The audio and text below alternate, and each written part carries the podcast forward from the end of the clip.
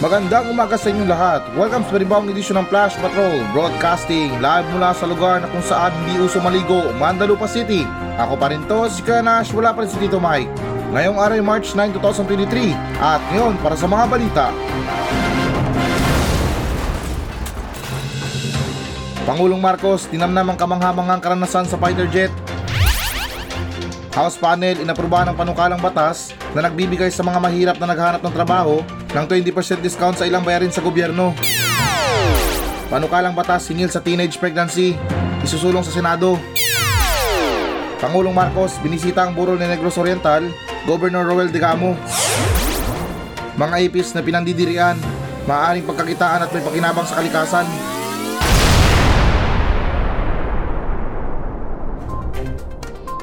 Pangulong Marcos ninamnam ang kamanghamangang karanasan sa fighter jet. So, okay guys, naayon sa ulat ng Manila Bulletin na ibinahagi ni Pangulong Ferdinand Marcos Jr. ang kanyang karanasan sa fighter jet ay hindi kapanipaniwala dahil ipinahayag niya na ito'y bagay na matagal niya nang gustong gawin. At kalagi pa sa balita na lumipad si Pangulong Ferdinand Marcos Jr. sakay ng FA-50PH fighter jet ng Philippine Air Force upang saksiyan ang kakayahan nito sa isang flight demonstration sa Clark Air Base sa Pampanga noong March 7 at sa kanyang payag na talagang It's really very very interesting sabi ni Pangulong Marcos. At ibinahagi niya ang magandang trabaho ng kanyang piloto dahil hindi man lang ito nahilo at hindi man lang siya pinahirapan. At dagdag pa rin sa payag niya it was a fantastic experience. It was a very unusual much desired experience para sa aming lahat. So I'm very happy na nagawa ko. Ibinunyag din ni Pangulo na noon pa man na gusto niya ito lalo na matapos na masaksiyan ang mga fighter jets na nag-escort sa presidential plane sa kanyang mga foreign trip at dagdag pa rin sa kanyang payag na matagal ko nang actually gustong gawin yon pero hindi ako naging piloto. Kaya nag-take advantage na ako kasi nabanggit ko na nung lumilipad yung mga fighter jets dun sa pag-uwi namin galing sa mga bisita nabanggit ko sabi ko masarap siguro makasakay man lang. Kaya pinagbigyan naman ako. Di malamang, siya ang pangulo, pambira naman tayo niya no? Ako guys, hindi naman sa eh pala, pero itong sa ginawa ni Pangulong Marcos, wala rin itong pinagkaiba sa isang bata na sobrang nag-enjoy sa isang amusement park. Sabay kwento sa magulang niya na daddy, grabe experience ko dito, sobrang saya ko po. Maraming salamat po. Sumakay po ako ng carousel, yung may mga kabayo-kabayo. Tapos daddy, ang galing ng operator, hindi man lang ako nahilo. De, charot lang guys. Pero sa totoo lang guys ha, etong balita na to, parang ang pangit naman pakinggan kung ilalabas pa to sa balita. Kasi syempre tayo mga Pilipino, nagkagulo na yung mga buhay natin, yung mga jeep na problema na, eh hindi pala jeep, yung mga driver ng jeep natin nagkaproblema na, sa mga pace out na yan, mawawalan sila ng hanap buhay. Tapos ito hindi naman sa amin na masama, binabalangkas lang natin yung ano, yung nangyayari, na mabalik tayo sa sinasabi ko, na yung mismong binoto nila, andun lang palipad-lipad, ine-enjoy mga ano, mga fighter jet. At saka para sa akin guys ha, sa opinion ko lang ha, sa ginawa ni Pangulong Marcos parang mala life hack to. Kasi gano'n naman pala eh. Pangulo is the key para makamtan mo lahat ng mga pangarap mo or matupad lahat ng gusto mo. Ako guys, hindi naman sa amin na masama ah, pero um, bilang isang normal na tao na may pagka-abnormal din minsan, hindi, joke lang. Um, syempre magre-react din tayo kasi sa kabila ng mga pinagdadaanan natin sa mga inflation na yan, hirap sa mga pang-araw-araw natin, sobrang mahal na mga bilihin, mga bayarin, tapos malaman-laman natin na yung pangulo natin andun lang palipad-lipad lang. Hindi ko sa minamasabay itong sinasabi ko guys ha, pero yung sa akin lang, sana man lang nasa kahit papano, sa kabila ng paghihirap natin mga Pilipino, ikadamay natin yung pangulo. Kasi tingnan nyo, tayo naghihirap, tapos yung tumakbo na binoto natin na nangako sa atin, nandun, masarap. As na what I mean na nandun, nagpapasarap.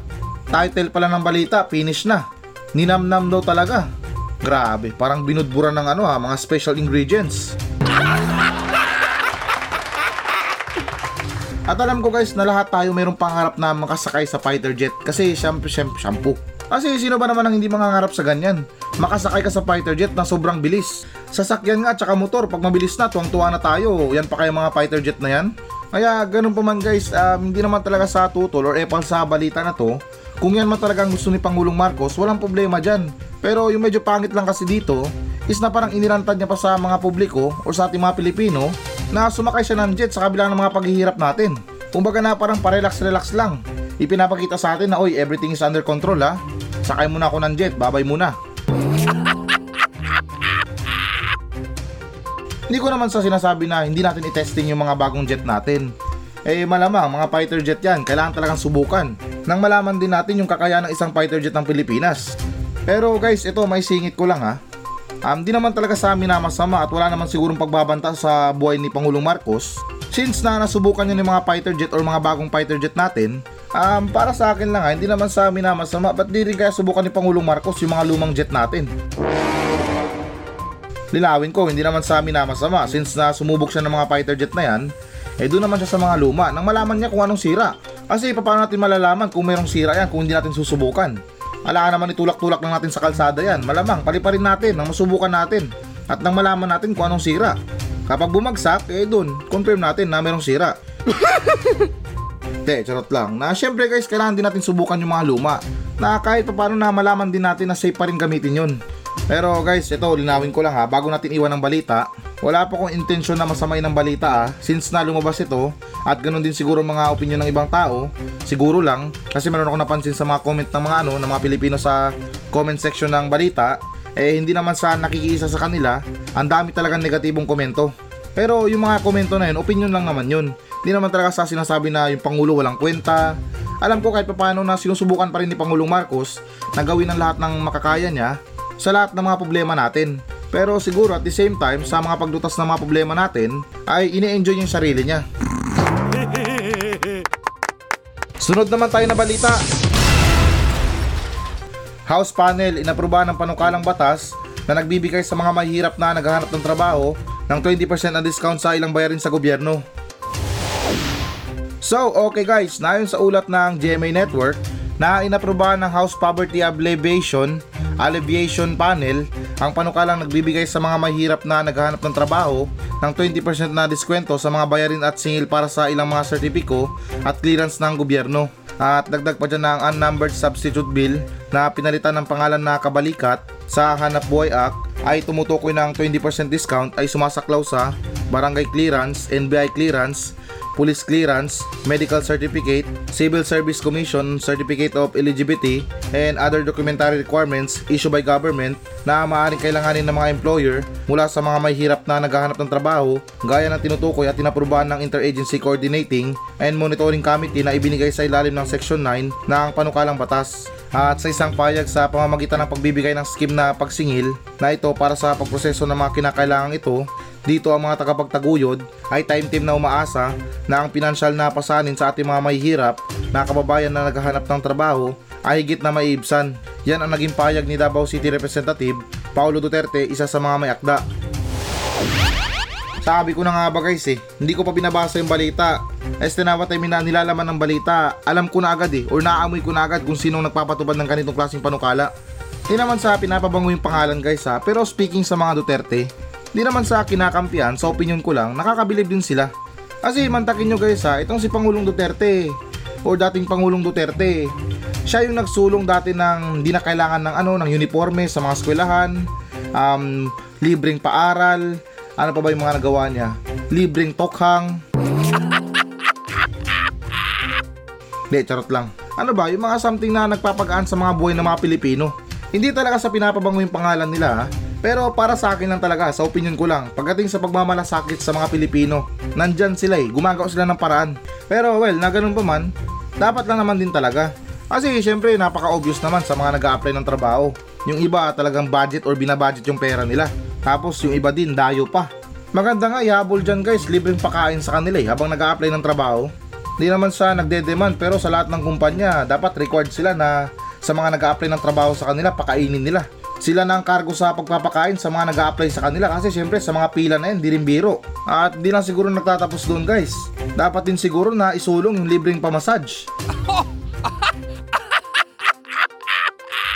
Kasi syempre masakit ang balakang yan sa kakatayo, kakaupo, sa mga pila, lakad dito, lakad doon. Yeah, charot lang guys. Um, sobra-sobra naman yun sa mga pagtulong sa mga Pilipino. Pero ito guys, may singit ko lang ha. Naintindihan ko yung effort ng gobyerno para sa pagbibigay ng diskwento sa mga Pilipino nag apply ng trabaho. Ako na nagpapasalamat para sa ganyan or para sa mga ganyan. Pero guys, meron pang problema eh. Hindi naman sa ano, pero ito yung common or main problem ng mga pagkuha ng requirements sa mga gobyerno. Kasi ilan sa mga nag apply sa mga government requirements na yan, sa mga certificate of clearance, eh, mali. Um, NBI clearance pala, police clearance, na para sa akin na hanggang ngayon meron pa rin silang hindi nabibigyan ng solusyon. Kasi guys, sa mga pag-apply ng NBI, halimbawa na lang, dalawang ID ang kailangan. Nalutas man yung mga online-online na yan, pero yung iba sabit pa rin guys eh. Sa mga requirements na kailangan. Dalawang valid ID tapos government issue. Ang masakit pa doon, kukuha ka ng valid ID, yung requirements valid ID din. Kaya ka nga kukuha ng valid ID kasi wala kang valid ID. Hihingan ka ng valid ID. Diyan lang talaga ako nagtataka kung bakit na pagdating sa mga requirements ng valid ID na yan, napakahirap para sa atin. Tapos yung iba galit pa. Eh nagtatanong ka lang naman. Kaya yung iba since na meron silang nasampulan or meron silang nakita na nasampulan na pinapagalitan, eh sila naman to nahiya na magtanong. Aalis na lang at hindi na mag apply Kaya hindi naman sa amin na masama, isa rin siguro sa mga dahilan itong mga valid ID na to. Kaya marami ngayon sa bansa natin na rebelde. Kasi doon hindi na record yung valid ID. Galit ka lang sa gobyerno, okay na yan, pasok ka na. Seryoso lang guys, sa mga pag-apply ng trabaho, dyan lang talaga sumasabit yung iba sa pagbibigay ng requirements kagaya ng valid ID. Di ko lang alam guys kung bakit na dito sa Pilipinas, samot-sari yung mga ID natin. Sa ibang bansa, hindi naman ganyan eh. Meron silang ID na iisa lang tapos nandun na lahat. Nandun na yung PhilHealth, nandun na yung SSS, nandun na yung voter's ID. Lahat guys, nandun na sa iisang card lang. Kaya kadalasan sa mga nagpapataba ng wallet natin, hindi pera eh, kundi yung mga card. Minsan, ginagamit pa sa mga pang-swipe. Pang-swipe sa pintuan na nalak. Kaya ganun pa man guys sa mga pag-apply ng trabaho, malaking tulong na talaga to itong 20% na discount para sa mga nag-apply ng trabaho. Pero para sa akin lang ha, sa mga nag-apply ng trabaho, i-consider na natin sila na back to zero. Walang wala sila. Bagkus dapat bigyan pa natin sila ng allowance para sa mga pamasahe nila, sa mga snacks nila or patubig sa kanila. Kasi ang mga pag-apply ng trabaho hindi biro yan. Depende pa yan kung makakapasa ka sa mga interview. Kaya kung pwede lang din sana na gusto kong ilaban yung libreng pakain or libreng palunch sa mga nag-apply ng trabaho at especially sa mga merong schedule sa interview. Para kahit di pumasa sa trabaho or hindi pumasa sa interview, at least bumawi siya sa pagkain. Sunod naman tayo na balita. Panukalang batas hingil sa teenage pregnancy, isusulong sa Senado. So, okay guys, naayon sa ulat ng ABS-CBN News, nakakasabay ng pagdiriwang ng International Women's Day, isinusulong sa Senado ang pagsasabatas ng Senate Bill 1979 o ang Prevention Adolescents Pregnancy Bill. At ayon sa may akda, ng panukala na si Senator Rizal Teberos, layo nitong maiwasan ang maagang pagbubuntis ng kabataan o adolescence pregnancy. Lumalabas kasi umano sa isang pag-aaral na dumarami ang bilang ng mga nabubuntis na kabataan na may edad na 10 hanggang 14 at bukod sa epekto ng maagang pagbubuntis, sa buhay ng mga nakaranas nito, malaki rin umano ang epekto sa ekonomiya ng dumaraming bilang ng teen pregnancy. At kalaki pa dito na teen pregnancy cause a young mother as high as 83,000 a year, with NEDA estimating that the Philippine economy loses as much 42 billion in a lifetime income. At ayon din sa senadora, mapipigilan ang dumaraming bilang ng teen pregnancy sa pamamagitan ng pagbibigay ng masuring edukasyon sa mga kabataan ukol dito. Guys, pagdating kasi sa letter L, wala nang edukasyon-edukasyon dyan eh. Para sa akin lang or sa opinion ko lang. Kasi yung letter L, wala nang gamot dyan. Pag L na L ka, talagang delikado ka. Di naman sa sinasabi na tanga ang mga kabataan para hindi nila maisip ang ano, ang magang pagbubuntis. Pero para sa akin guys, kung edukasyon lang ibibigay natin para sa mga kabataan tungkol dyan, eh parang sa opinion ko lang parang hindi sasapat para mapigilan ng teenage pregnancy. Maganda na siguro na tuldukan na lang talaga natin. Hindi naman sa sinasabi na kriminal sila, pero mas maganda na meron tayong batas na kinakatakutan nila. Kasi kung edukasyon lang, pwede namang ibaliwala yan. Di naman sa sinasabi na or kahit yung mga kabataan na ibaliwala yung edukasyon tungkol sa maagang pagbubuntis. Pero mas maganda na magkaroon sila ng takot sa mga batas na meron tayo.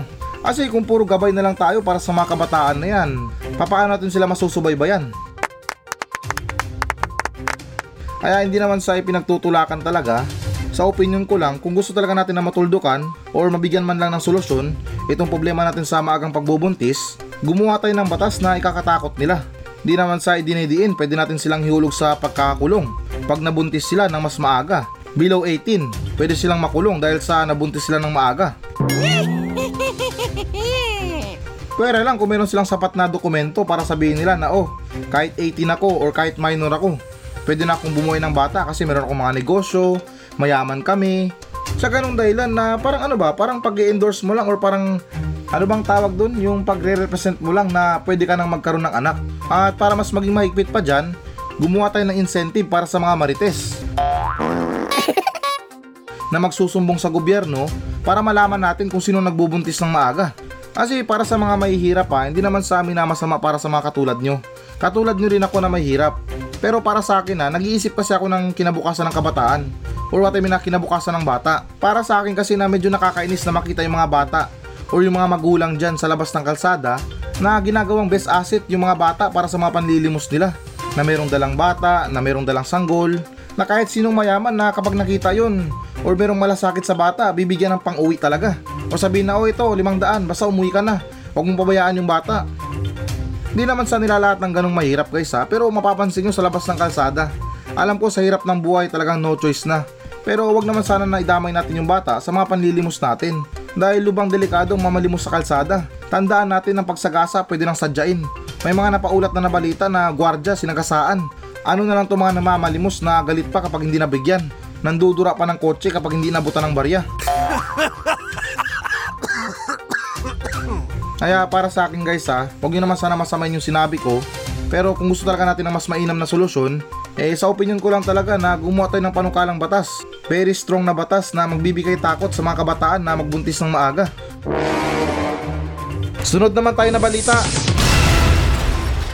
Pangulong Marcos, binisita ang lamay ni Negros Oriental, Governor Roel De Gamo. So, okay guys, nayon sa ulat ng GMA Network na binisita ni Pangulong Marcos ang burol ng Pinaslang na Negros Oriental Governor Roel De Gamo. At sa isang payag sinabi dito na I just came here para makiramay sa family ni Governor. Nagtatanong lang kami kung ano ba yung kailangan gawin para matulungan yung biktima, pati yung mga nasa ospital ngayon. At dagdag pa dyan na nandyan yung ibang mga kamag-anak, asawa ng mga namatay, kaya't nakausap din natin at sinabi ko lang sa kanila na makakaasa sila na magkakaroon ng hustisya dito sa inyong probinsya na naging masyadong magulo. At nangako naman ng COMELEC na pabilisin ang pagresolba sa mga nakabinbin na kaso ng botohan matapos ang pagpatay kay Digamo. Murder at frustrated murder raps ang isasampa laban sa mga suspect sa pagpatay kay Digamo. So buti pa yung patay, binisita. Hindi, charot lang. Malamang, kailangan bisitahin yan. Gobernur yan eh. Pero ito guys, maiba na naman tayo ah. Katulad nung nakarang episode. Gusto ko lang kasi na ibayin itong topic na to pero may halin tulad natin sa nangyayari sa buhay natin. Kasi itong ganitong klaseng pagbisita ng isang pangulo sa isang burol or lamay, eh talagang bira pa sa bira ang mga ganyan. O ano ba, pati na bira mangyari ang mga ganyan. Katulad din sa mga buhay natin. Iilan sa mga kamag-anak natin na walang pakialam sa atin na sa malayong lugar, mapapansin ka lang or parang maalala ka lang kapag patay ka na. Ganon din sa mga kaibigan natin, sa mga malalapit sa atin. In short, may halaga ka lang kapag patay ka na. Yan yung ending natin guys eh. Mamahalin tayo ng lahat kapag patay na tayo. Samantalang nung buhay pa tayo, hinahayaan lang tayo dyan, dinadaan-daanan lang tayo, sa mga chat, sinisin lang tayo. Pero pansin nyo, kapag namatay ng isang tao, doon dadami yung mga tao na mayroong pakialam sa kanya. Di ko lang din alam guys kung bakit na ganun tayo mga tao. Di naman sa nila lahat pero karamihan sa atin ganyan eh. Mapapansin lang or sinasariwa lang yung mga masasayang alaala kapag patay ng isang tao. Samantala ulitin ko kapag buhay pa, halos multuhin na lang natin kung bibisitahin. Pero labas naman dito guys yung insidente kay Degamo or what I mean na yung ano yung gobernador ng Negros Oriental dahil karumal-dumal yung pagpatay sa kanya. Dahil hanggang ngayon guys, iniisip ko pa rin kung ano ba talaga ang tunay na motibo ng pagpatay sa gobernador. Alam ko yung politika pero sa ganitong klaseng pagpatay hindi mo na kailangan mangdamay kung meron ka lang isang target. Kaya sa opinion ko lang guys na malaki siguro talaga ang galit ng nag-utos nito. Sayang din ang buhay guys. Sana nga yung meron na lang ng Mandalupa yung pinagdiskitahan nila. Yung si Mayor Cookie. Para sa akin, parang bitin naman kung i-ambush lang yung meron ng Mandalupa. Dapat doon, pinapiring squad. Kasi ito guys, share ko lang ha, sa mga nangyari sa Mandalupa. Masyado nang magulo dito guys sa Mandalupa City dahil sa pamumuno ng mayor namin na si Mayor Cookie Kuangko. Dahil bukod sa napakabaong lugar na ito, ay sukdulan pa yung mga pangungurap ng mga opisyal dito. Mantakin yon sa paglalaan ng mga pondo. Pag mayroong sobra, sinasabi nila na, uy, keep the change na. Saan kayo makakita ng pondo na kapag sobra, kinikip the change? Dapat isinasaulian sa gobyerno eh. nang sa ganun na magamit pa or mapakinabangan pa sa ibang bagay. Pero sa kanila kapag may sobra, keep the change na. Kaya hindi naman talaga sa pinagbabantaan yung mayor ng Mandalupa na si Mayor Cookie Kuangko. Pero sa totoo lang, pagod na pagod na ako sa mayor namin. Dapat dito binibitay muna eh, sabay firing squad. Kahit di na dumalo si Pangulong Marcos sa lamay niya. Kasi ang maganda dito, ikadena yung kabaong ito, sabay libing agad. Para makasigurado lang yung mga tiga Mandalupa, hindi na babalik yung buwang-buwang na mayor namin na si Mayor Cookie Kuangko. Kaya ganun pa man na mabalik tayo sa balita, um, hingil ko pa rin yung hustisya para kay Degamo dahil para sa akin sa kanyang pagpanaw ay medyo masakit din talaga at hindi rin katanggap-tanggap yung pagkamatay niya dahil sa gitna ng pagiging mabuti niya sa tao ay nakuha pa siyang paslangin ng iba. Ganun talaga guys kapag ginagalingan mo sa trabaho. Normal din to sa mga pamumuhay natin, sa mga trabaho natin. Kung sa atin na mga normal na empleyado, sinisiraan lang tayo. Pero pagdating sa kanila, usapang kapangyarihan ang meron dito, eh hindi rin malabo na buhay ang pag-uusapan dyan. Sunod naman tayo na balita. Mga ipis na pinandidirian, maaring pagkakitaan at may pakinabang sa kalikasan. So, okay guys, naayon sa ulat ng GMA Network na dahil sa kanilang reputasyon na madumi at mabaho, madalas na tinitilaan ng mga tao ang ipis, hindi sa tuwa kundi sa pandidiri. Pero ang mga naturang hayop ay tinuturing na peste, ng ilan mahalaga pa rin bilang bahagi ng kalikasan at maaari pang pagkakitaan. At dagdag pa dyan na sa kwento ng dapat alam mo ni Kuya Kim Atienza, sinabing inaalagaan at isinisilid sa mga kahon-kahon at pinaparami ni Ricky Ranit, owner ng Montalban Feeders Farm, ang mga ipis sa Montalban Rizal. At dagdag pa dyan na nagsimula siyang mag-alaga ng mga ipis dahil sa kanyang pets tulad ng mga sugar glider at hedgehog. Gayon man hindi ganun karami ang kanyang alagang kumakain ng mga ipis pero patuloy ito sa pagdami at bukod dito marami rin naghahanap ng mga ipis online kaya naisip niya na magbenta ng ilang piraso. At sa isang payag na doon ko na-realize na may pera rito sa ipis na ito. Sabi ni Ranit. At dagdag pa rin dyan na may mga ipis galing sa ibang bansa ang inaalagaan ni Ranit tulad ng Blaptica Dubai, Blata lateralis at Madagascar hissing cockroach na malayo sa American cockroach na mga ipis na pinupuksa sa mga kabahayan. Eh, kesyo na ang pangalan niya na Blaptica, Dubai, Blata lateralis, kung ano pa mga Madagascar hissing, American cockroach. Para sa akin, wala nang pakialam sa mga pangalan nila. Kapag nakakita ko ng lumilipad na ipis, tatakbo na ako. Pero ganun pa man, nako, usapang ipis. Yan na talaga ang pinakagwapo na hayop o insekto sa buong mundo. Kasi nakikita mo pa lang, kinikilig ka na. What more na lang kung dumapo sa'yo. Baka may patalon-talon ka pa. Alam nyo, para sa akin guys ha, ang ipis, nakakatakot naman talaga yan. Dahil sa, ano ba, alam nyo na, nakakadiri. Tapos ang hirap pang patayin, di naman tulad ng lamok yan. Nakakapag naampas mo, okay na. Pitikin mo na lang para matanggal sa balat mo. Eh hindi kagaya ng ipis, kapag napalo mo yun sa balat mo, yung amoy talagang magtatagal. Na kahit siguro COVID patient, maamoy pa rin, naamoy ipis ka. Pero itong ganitong klaseng diskarte, hindi na bago sa akin to. Matagal ko na tong alam na ginagawang negosyo ng iba dahil marami mga alagang hayop or mga pets na kumakain ng mga insekto. At trivia lang guys ha, alam nyo ba na itong ipis na to, isa tong Oxymarus. Katulad ko, Oxymarus din ako. Kasi merong sinasabi na herbivorous, ay herbivorous. Basta yung ano, yung hayop na kumakain ng ano, ng gulay lang o yung mga prutas-prutas. Tapos meron din na ano, yung yung puro karne lang kinakain. So ito namang ipis na to, isa to silang Oxymarus. Correct me if I'm wrong lang ha, pero sa pagkakaalam ko, isa silang Oxymarus. Kinakain nila ang lahat. Ultimo plastic, kahoy, papel, lahat ng anumang klaseng pwedeng makain nila, kakainin nila. At saka para sa akin din na ito yung pinaka the best na treats o hindi naman kaya lunch para sa mga hayop na kumakain ng insekto. Dahil bukod sa ang ipis ay crispy na, ay juicy pa. Kaya para sa mga may bahay dyan na namumblema sa mga ipis, ang may advice ko lang sa inyo para mawala ang mga ipis sa bahay nyo, especially sa likod ng mga aparador, sa ilalim ng lababo, sa mga bodega, uh, may re-recommend ko sa inyo na mag-alaga kayo ng tuko. Pagtsagaan nyo na guys yung ingay ng tuko kaysa naman na gapangan kayo ng ipis dyan. Ang tuko, patuko-tuko lang. Hindi naman nga ano yan. At yung pinakapaborito nilang kainin yung ipis. Pero sa balita na to guys, di naman sa panghikayat na mag-alaga kayo o magnegosyo kayo ng ipis. Dahil itong pag-aalaga or pagnenegosyo ng ipis ay para lang to sa mga professional. Dahil para sa akin na hindi to basta-basta na negosyo. Dahil ang pag-aalaga ng ipis para ka na rin merong laboratorio na hindi pwede magkaroon ng problema or magkaroon ng leak. Dahil kung nagkataon, minalas-malas ka, nakatakas lahat ng mga ipis mo, ay magmamigrate yan sa mga kapitbahay nyo.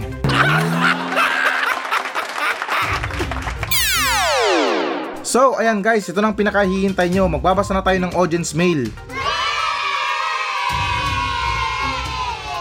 Mula pa rin to sa mga nagmensahe sa atin sa Facebook page ng Flash Patrol at ganun pa man na it's happy Thursday sa ating lahat. O di ba, ang bilis ng araw. Bukas Friday na. Parang kailan ko lang sinabi na, oy, kumapit kayo. Apat na araw na lang, Friday na. Ngayon, bukas Friday na, konting kembot na lang. Pero ito may singit ko lang ha, para sa mga tao na nagmamadali sa mga araw, huwag nyo masyadong hilingin yan. Dahil ang mga kahapon di na may babalik yan. Kung meron tayong mga good memories, dapat lasapin natin yan. Katulad ng pagnamnam ni Pangulong Marcos sa pagsakay niya sa mga jet fighter. Hindi, charot lang. Na dapat guys, magdaan-daan lang tayo. Bagkus sa mga araw na mabilis, dapat malungkot tayo dyan. Dahil pabilis na pabilis ang panahon. Hindi natin namamalayan, tumatanda na tayo. At yung mga utang natin, isang taon na pala. Kaya chill lang, take it easy. Sa mga pang-araw-araw natin, ano man ang dinadanas natin, dapat kalmado lang. Dapat ini-enjoy lang natin. Dahil katulad ng sinabi ko, hindi na may babalik yung kahapon. At okay, dito naman tayo sa nagmensahe sa atin na ito mensahe na to ay nagmula kay Eduardo Ramones. Ito ang sinabi niya, Good morning sa'yo paring Nash. Pahingi naman po ng advice tungkol sa aking buhay. Kasi palagi na lang po palpak ang nangyayari sa buhay ko. Hindi ko na rin alam kung ano pa ang gagawin. Kaya paring Nash, umaasa ako na matutulungan mo ko. Yun lang, maraming salamat. Ay, diyan ka nagkakamali. Maling tao yata nilapitan mo. Ah, wag ako. Marami din problema sa buhay. De, joke lang. Alam mo, keep going lang. Kung pumapalpak ka, umulit ka. Dahil kung meron man tayong ugali na pagiging makulit sa mga pag-utang na yan, dapat dito natin binubuhos yung ugali natin makulit sa pagsubok natin palagi sa buhay. Ika nga sa English na try and try and never surrender. Kung gusto mo talaga yung isang bagay, dapat pagtyagaan mo. Hindi porket na bumagsak ka, pumalpak ka, eh titigil ka na. Hindi ba siya ng palpak para itigil natin yung mga pangarap natin? Sinasabi ng iba na ay tigil ko na to. Wala namang nangyayaring masama. Ayos na masama. Wala namang nangyayaring maganda. At alam ko sa lahat ng tao na nabubuhay sa mundo, may mga kanya-kanya tayong pinagdadaanan na problema. Pero hindi ibig sabihin nun na tumigil na tayo sa mga pangarap na gusto natin. Kung sa tingin mo man na palagi ka na lang pumapalpak sa buhay mo, magpahinga ka. Pagplanuhan mo ng mabuti. At sa mga kapalpakan na nangyari sa buhay mo, pulutan mo to ng aral. I-analyze mo kung saan ka nagkamali at doon itutuwid. Tapos subok na naman. Hanggang sa maging matagumpay ka na sa buhay. Parang ano lang yan eh, parang addict lang yan na nagsimula sa negosyo o nagsimula sa pagtutulak na nang una naiistapa pa siya, na naitatabla pa yung pera niya. Pero sa bandang uli sa sobrang pangangailangan ng mga adik, lumalago din yung negosyo ng tulak. Pero hindi naman sa sinasabi ko na magnegosyo ka ng tulak or yung mga droga na yan. Ginawa ko lang yung halimbawa para ganahan ka katulad ng adik kapag babatak na. Kaya ganun pa man na wala na akong ibang masasabi pa kundi keep going lang. Kung ano mang nangyari sa buhay natin, malalampasan din natin yan. Buhay nga hindi permanente, ito pa kayang kapalpakan sa buhay natin? Walang imposible sa nagpupursigi. Darating at darating pa rin ang araw na ikot din ang baso. Ay baso, yung mundo para sa'yo.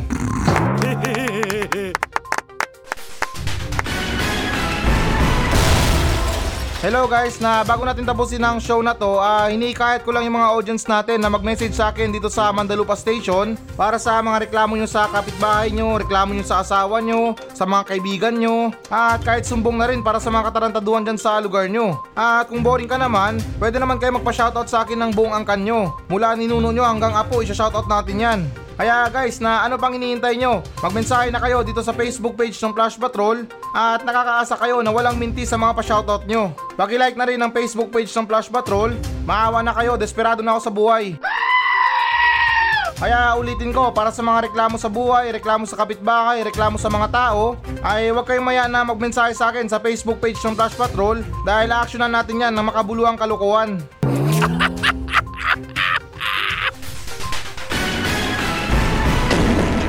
So yan muna mga balita ng Flash Patrol sa araw na to. Maraming salamat sa pakikinig. Ako pa rin to, si Kuya Nash. At maraming salamat ulit. Wala pa rin si Tito Mike. Masayang masaya ako.